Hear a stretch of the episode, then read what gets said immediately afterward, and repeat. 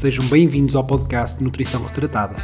O meu nome é António Pedro Mendes, sou nutricionista e tentarei esclarecer as questões sobre nutrição que mais dúvidas levantam, com o máximo de ciência, espírito crítico e bom senso.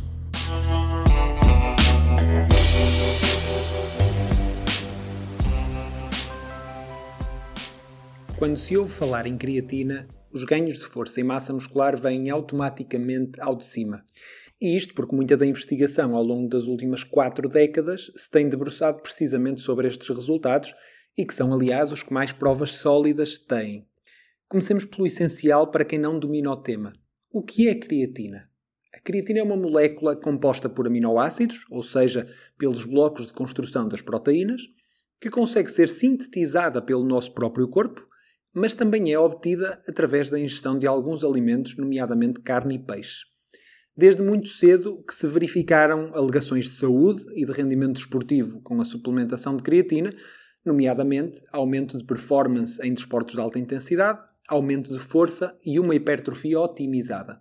Assim como até alguma interferência positiva a nível cerebral, pelo menos nos últimos 20 anos. E isto porque ela se encontra alojada principalmente nos músculos, quase toda ela, cerca de 95%, mas há uma pequena percentagem que se aloja no cérebro e que parece ter um papel absolutamente fundamental nas tarefas cognitivas mais exigentes energeticamente. Esse papel no cérebro é, aliás, comprovado de diferentes formas. Uma delas é que, quando alguém nasce com um defeito genético que dificulte ou a formação de creatina ou o seu transporte para as células de diferentes tecidos, incluindo o cérebro, há consequências muito graves, nomeadamente atrasos no desenvolvimento intelectual compromisso da capacidade cognitiva e dificuldade nos movimentos.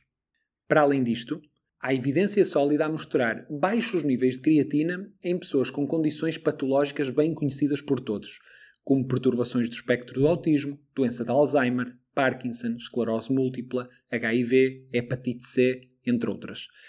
Ora, é evidente que não parecem ser os baixos níveis de creatina os responsáveis por estas condições que têm etiologias muitíssimo complexas, mas antes um efeito secundário comum a todas elas. Ainda que em algumas situações específicas permaneçam algumas dúvidas sobre um eventual impacto destes níveis de creatina na própria progressão da doença. Reconhecendo a creatina como um importante fornecedor de energia, o que se pensa é que os baixos níveis de creatina podem ser resultado de uma utilização excessiva por parte de células disfuncionais ou então algum tipo de defeito, como vimos no transporte ou na produção de creatina. Curiosamente, com o aumento da severidade e da progressão destas doenças, também os níveis de creatina baixam, havendo até alguns autores a propor que os níveis de creatina deviam começar a ser avaliados como marcadores do prognóstico de algumas destas doenças. Se os métodos de medição de creatina menos invasivos forem validados e se tornarem acessíveis no futuro, quem sabe se estes níveis de creatina não poderão ser um método complementar diagnóstico e até mesmo termos intervenções baseadas na suplementação com creatina que sejam mais direcionadas a quem dela pode efetivamente beneficiar. E aqui nem falo só na questão cerebral, mas também na própria performance desportiva. Que há uma associação entre baixos níveis de creatina e algumas doenças parece não haver dúvidas. A grande questão é: Será que suplementar com creatina leva a melhorias significativas dessas patologias? E aqui é que é a parte promissora. Parece que sim, e já há provas dadas em muitas delas. Artrite reumatoide, síndrome de fadiga crónica, insuficiência cardíaca crónica ou até mesmo na depressão resistente ao tratamento, como vamos ver mais à frente. E agora falemos da capacidade cognitiva, que também tem sido uma das partes da função cerebral muito associadas e analisadas em função da suplementação com creatina. E o racional teórico para um efeito na capacidade cognitiva é o de que as tarefas mentais muito exigentes levam a um gasto muito rápido da energia das células cerebrais. E a creatina é uma forma muito rápida de obtenção dessa mesma energia.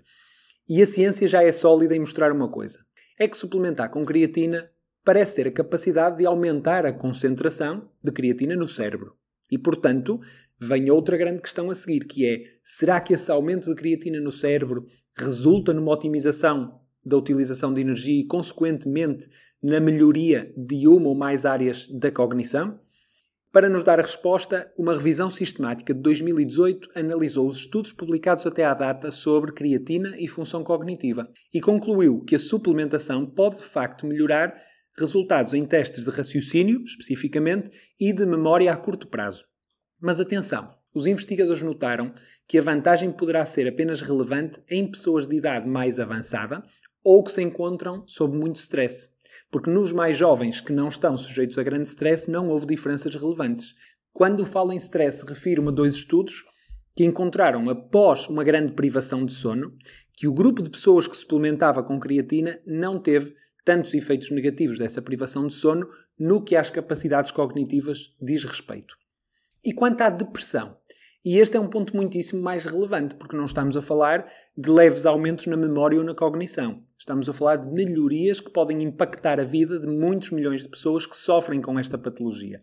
Bom, como já tinha dito no início do episódio, a ciência mostra que, em média, os valores cerebrais de creatina são inferiores em quem tem depressão e há uma associação bem sólida entre uma maior ingestão de creatina e um menor risco de depressão e de ansiedade em adultos. E a verdade é que há muitos estudos a mostrar potenciais efeitos benéficos na depressão quando se suplementa com creatina, tanto pessoas que não se encontravam medicadas, como naquelas que já estavam a ser tratadas farmacologicamente e que simplesmente adicionaram a esse tratamento a creatina. Tanto numa situação como noutra, quase todos os pequenos ensaios clínicos publicados até à data mostram melhoria nos scores utilizados para avaliar a gravidade da depressão. Agora, falta perceber quão impactante pode ser esta suplementação enquanto terapia coadjuvante e outros tratamentos, ou até enquanto tratamento isolado. Isso funciona para todos os tipos de depressão. Faltam ensaios clínicos de grande dimensão para nos dar essas garantias. E nunca será demais lembrar: só há um profissional de saúde que tem o conhecimento e a idoneidade para avaliar o tratamento farmacológico da depressão, que é o médico. Portanto, não caia no erro da automedicação ou da autossuplementação querer ter mais conhecimento, ler sobre determinado tema e até ficar entusiasmado é válido, mas não nos deve dar a falsa sensação de que podemos estar a ver mais além do que os próprios profissionais de saúde e tratarmos nós do nosso próprio, eh, enfim, eh, tratamento farmacológico ou de suplementos. Outra grande dúvida que persiste é o caso de pessoas vegetarianas. Sendo que a creatina se obtém principalmente a partir de produtos de origem animal, a ingestão de creatina é muito inferior em quem segue um padrão alimentar com poucos ou nenhums alimentos desta origem. E quando analisamos mais esta questão dos vegetarianos versus omnívoros, compreendemos até que a ciência mostra diferenças na quantidade de creatina no músculo, ou seja, vegetarianos, porque ingerem menos, têm menos creatina no músculo.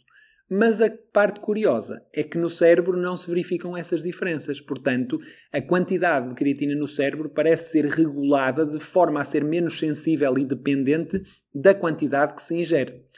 Em 2003, um estudo mostrou que uma amostra de vegetarianos que suplementaram com creatina tiveram resultados excelentes na memória e no raciocínio abstrato. Ora, os investigadores equacionaram logo que o grande efeito se poderia dever ao facto de serem vegetarianos e, portanto, responderem melhor à suplementação com creatina.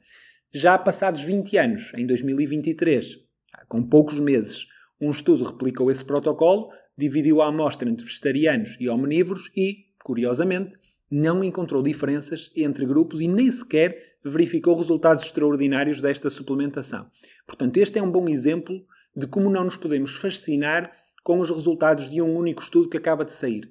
É necessário aguardar pacientemente mantendo o entusiasmo, mas não deixando a emoção suplantar a razão. Ora, o mesmo acontece com a depressão em pessoas vegetarianas. É que não temos ciência suficiente que nos permita perceber se o efeito da creatina é maior em vegetarianos com depressão relativamente a omnívoros com depressão. Aguardemos. Com base em tudo isto, é importante sistematizar quatro pontos.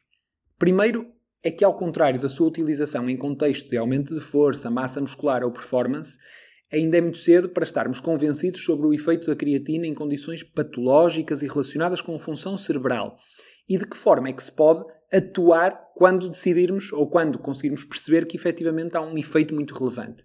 Quanto tempo é que vamos suplementar com creatina? Com que doses? Com que tipos de creatina? Segundo, não há suplementos com zero efeitos adversos.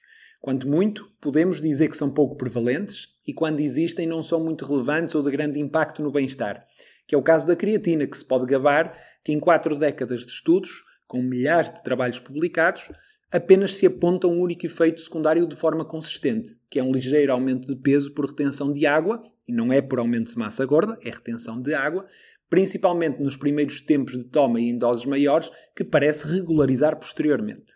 Terceiro, não se sabe muito bem qual é a quantidade diária de creatina necessária para efetivamente aumentar a creatina no cérebro. E isto porque ultrapassar a barreira hematoencefálica, ou seja, aquilo que leva ao cérebro os nutrientes, é difícil, ainda que possível, e portanto está por estabelecer qual o protocolo de suplementação ótimo para esse efeito, tanto em quantidade como em número de dias necessários. Por exemplo, um estudo realizado recentemente no Brasil verificou que a típica fase de carga de uma semana, que se sabe ser suficiente para otimizar a creatina no músculo, não foi suficiente para alterar sequer os níveis de fosfocreatina no cérebro. Portanto, até nisto há dúvidas. Por último, os ensaios clínicos sobre creatina e depressão, assim como de creatina e função cognitiva, são ainda pequenos e com resultados mistos. Aguardemos mais algum tempo.